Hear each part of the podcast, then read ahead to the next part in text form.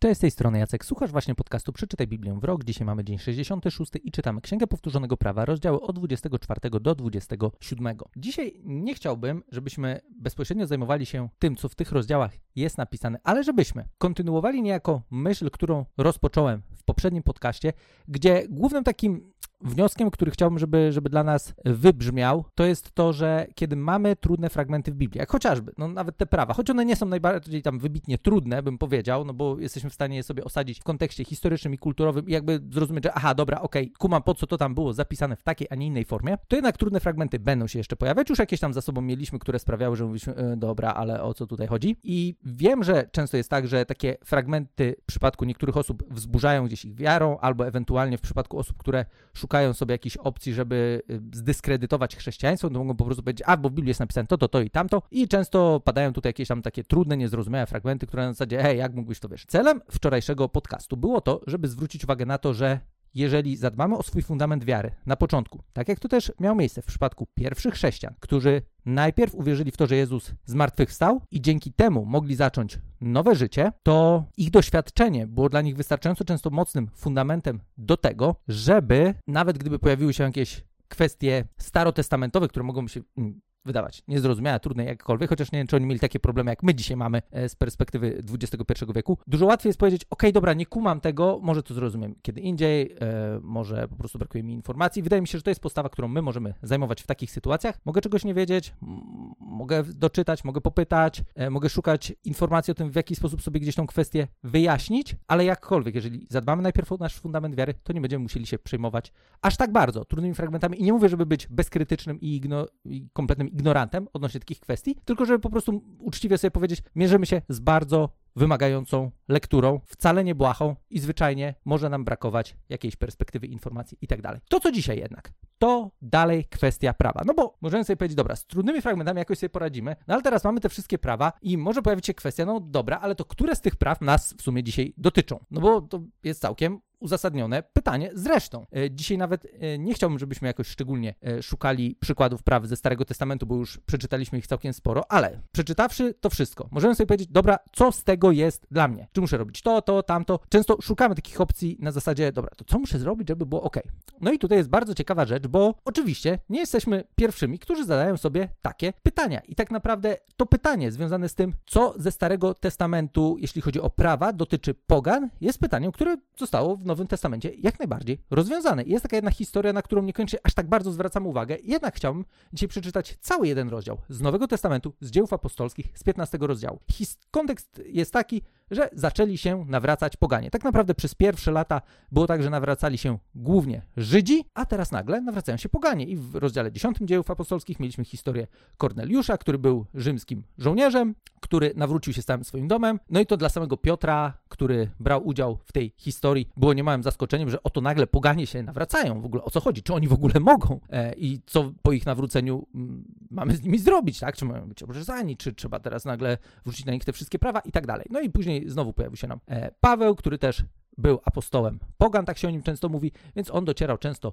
właśnie do pogan. No i teraz pytanie, które zaczęło się pojawiać, to było, no to co z tymi wszystkimi ludźmi, czy z pogan, którzy się nawracają? Czyli tak naprawdę chodzi o nas. No bo chyba, że akurat słuchasz i jesteś pochodzenia żydowskiego, no to ciebie to nie dotyczy, ale sądzę, że większość naszych, naszych słuchaczy jest e, w kategorii poganie. I teraz co mamy z tym zrobić. I rozdział 15 dzieł apostolskich opowiada nam historię wydarzenia, które jest nazwane jako Sobór w Jerozolimie. I historia idzie następująco. Czytam od samego początku, w zasadzie przeczytamy sobie ten rozdział prawie że do końca. Z Judei natomiast przybyli pewni ludzie, którzy zaczęli nauczać braci, że jeśli nie zostaną obrzezani zgodnie ze zwyczajem Mojżesza, nie dostąpią zbawienia. Uuu, no to już jest poważna sprawa. Gdy na tym tle doszło do poważnego zatargu i sporu pomiędzy Pawłem i Barnabą a nimi, postanowiono, że Paweł, Barnaba oraz kilku spośród nich uda się w tej sprawie do apostołów i starszych do Jerozolimy. Wyprawieni zatem przez Kościół ruszyli przez Fenicję i Samarię, szczegółowo opowiadając o nawróceniu pogan i sprawiając tym wielką radość wśród bra wszystkim braciom. Po przybyciu do Jerozolimy zostali przyjęci przez Kościół oraz przez apostołów i starszych. Opowiedzieli im o wszystkim, czego Bóg przez nich dokonał. Wówczas wystąpili pewni ludzie ze stronnictwa faryzeuszów, którzy uwierzyli i stwierdzili, trzeba ich ich obrzezać i nakazać, aby przestrzegali prawa Mojżesza. Zeszli się więc apostołowie i starsi, aby rozpaczyć tę sprawę, a gdy już ją długo rozpatrywano, powstał Piotr i powiedział do nich: Drodzy bracia, wy wiecie, że Bóg już dawno wybrał mnie spośród was, aby z moich ust poganie usłyszeli słowo dobrej nowiny i uwierzyli. Bóg też, który zna serca, potwierdził to, dając im Ducha Świętego, podobnie jak nam. Nie zrobił przy tym żadnej różnicy między nami a nimi, gdyż oczyścił ich serca na podstawie wiary. Dlatego teraz Dlaczego teraz chcecie narażać się Bogu, wkładając na kark uczniów jarzmo, którego nie mogli unieść nasi ojcowie, a i dla nas było ono ponad siły? Przecież wierzymy, że zostaliśmy zbawieni dzięki łasce Pana Jezusa, zupełnie tak jak oni. Wówczas cały tłum umilkł. Zaczęto słuchać, jak Barnaba i Paweł opisują znaki i cuda, których Bóg dokonał za ich pośrednictwem między poganami. Po ich wystąpieniu zabrał głos Jakub. Posłuchajcie, drodzy bracia.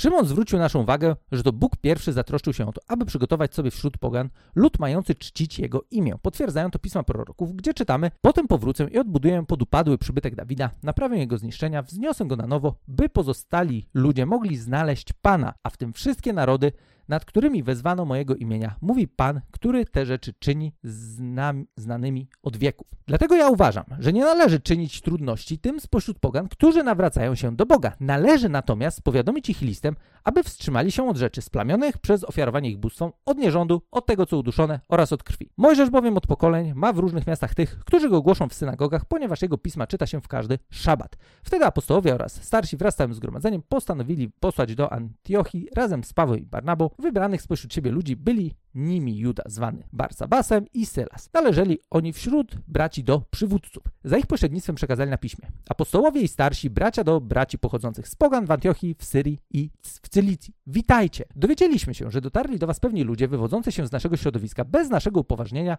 zaniepokoili was oni swoimi wypowiedziami i wzbudzili w waszych duszach obawy. Dlatego rozważyliśmy tę sprawę, doszliśmy do jednomyślności i uznaliśmy za słuszne posłać do was wybrane osoby wraz z naszymi ukochanymi Barnabą i Pawłem, ludźmi, którzy poświęcili swoje życie dla imienia naszego Pana Jezusa Chrystusa. Posyłamy zatem Judę i Sylasa. Oni wam ustnie przekażą to samo. Uznaliśmy bowiem za słuszne, Duch Święty i my, nie nakładać na was żadnego innego ciężaru, oprócz tych rzeczy koniecznych. Wstrzymujcie się od tego, co ofiarowane bóstwom, od krwi, od tego, co uduszone, i od nierządu. Stosując się do tych poleceń, uczynicie dobrze, bywajcie zdrowi. I tu w zasadzie kończy się e, odpowiedź na pytanie, jakich praw należy przestrzegać. No i teraz, yy, o co chodzi z tymi prawami, które tutaj się pojawiły? Bo tak naprawdę nagle się okazuje, że z tych wszystkich, yy, jak to się yy, powszechnie uważa, 613 praw e, zostało nam raptem 4. E, no i to wszystko? To to wystarczy? To, to, jest, to, to są prawa, które mnie dotyczą? To to mam robić, żeby być zbawionym?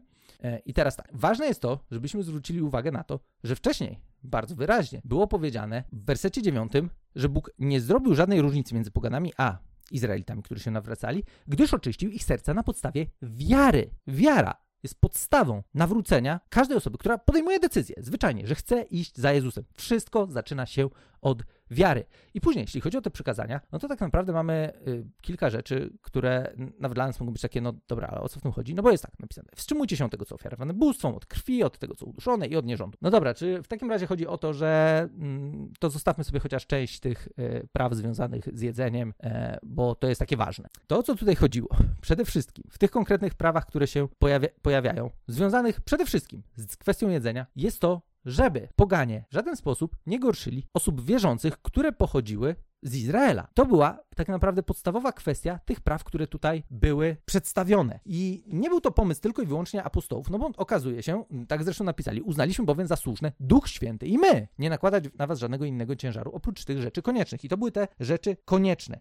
I te rzeczy konieczne, tak naprawdę one niekoniecznie miały cokolwiek wspólnego z przestrzeganiem prawa jako tako, no bo sami widzicie, że dysproporcja, jeśli chodzi o ilość tych praw, jest e, ogromna. Bardziej chodziło o to, żeby we wspólnocie uczniów Jezusa, osób, które podjęły decyzję, żeby iść za Jezusem, był pokój. Żeby poganie w żaden sposób nie gorszyli Żydów tymi kwestiami, które dla nich były tak wyjątkowo znaczące. I tak naprawdę są też osoby, które gdzieś widzą w tych prawach takie niekie nawiązanie do tego, że już w samym prawie Mojżesza były informacje na temat pewnych wymagań wobec cudzoziemców, którzy mieli żyć we wspólnocie Izraela. Czyli mogłeś być cudzoziemcą, mogłeś żyć jako część Izraela, e, no ale było kilka rzeczy, w ramach których musiałeś się dostosować. Niekoniecznie musiałeś e, przyjmować cały judaizm na siebie, ale było kilka rzeczy, które zwyczajnie sprawiały, że ok, jeżeli to będziesz robił, to nie ma najmniejszego problemu, możesz być osobą, która jest w stanie funkcjonować w ramach wspólnoty Izraela. I to tak naprawdę jest wszystko. Ja,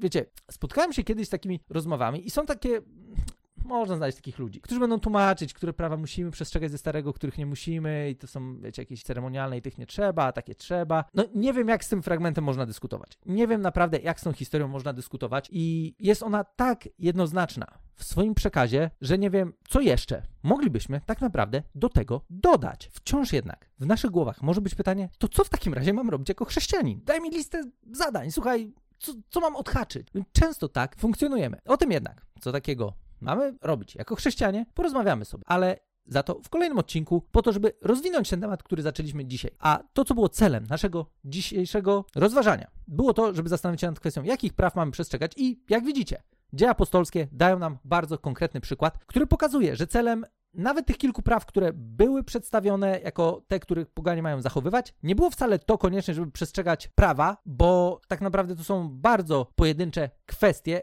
bezpośrednio niekoniecznie związane tak bardzo e, z prawem, rzeczy, które były bardzo wrażliwe dla Żydów i po prostu chodziło o to, żeby we wspólnocie ludzi wierzących był pokój. Bez względu na to, czy są z Żydów, czy z pogan, żeby tak naprawdę między nimi był pokój, żeby jedni drugich nie gorszyli. O czym zresztą apostoł Paweł też będzie jeszcze przy innej okazji pisał. Na dzisiaj tego mamy tyle. Nie wiem, czy wam to choć trochę pomogło, czy wam ulżyło, czy być może dalej macie pytanie, okej, okay, dobra Jacek, to co w takim razie mam robić? No to powiedz mi, co w takim razie mam robić, no bo, no bo nie wiem, nie wiem, daj mi te prawa, dawaj, daj, jakie są zasady gry? O tym porozmawiamy sobie na spokojnie. Już jutro, w kolejnym odcinku, a tymczasem jeśli macie jakieś pytania, wejdźcie na grupę na Facebooku, e, którą znajdziecie wchodząc na stronę bibliawrok.pl i słyszymy się już jutro w kolejnym odcinku.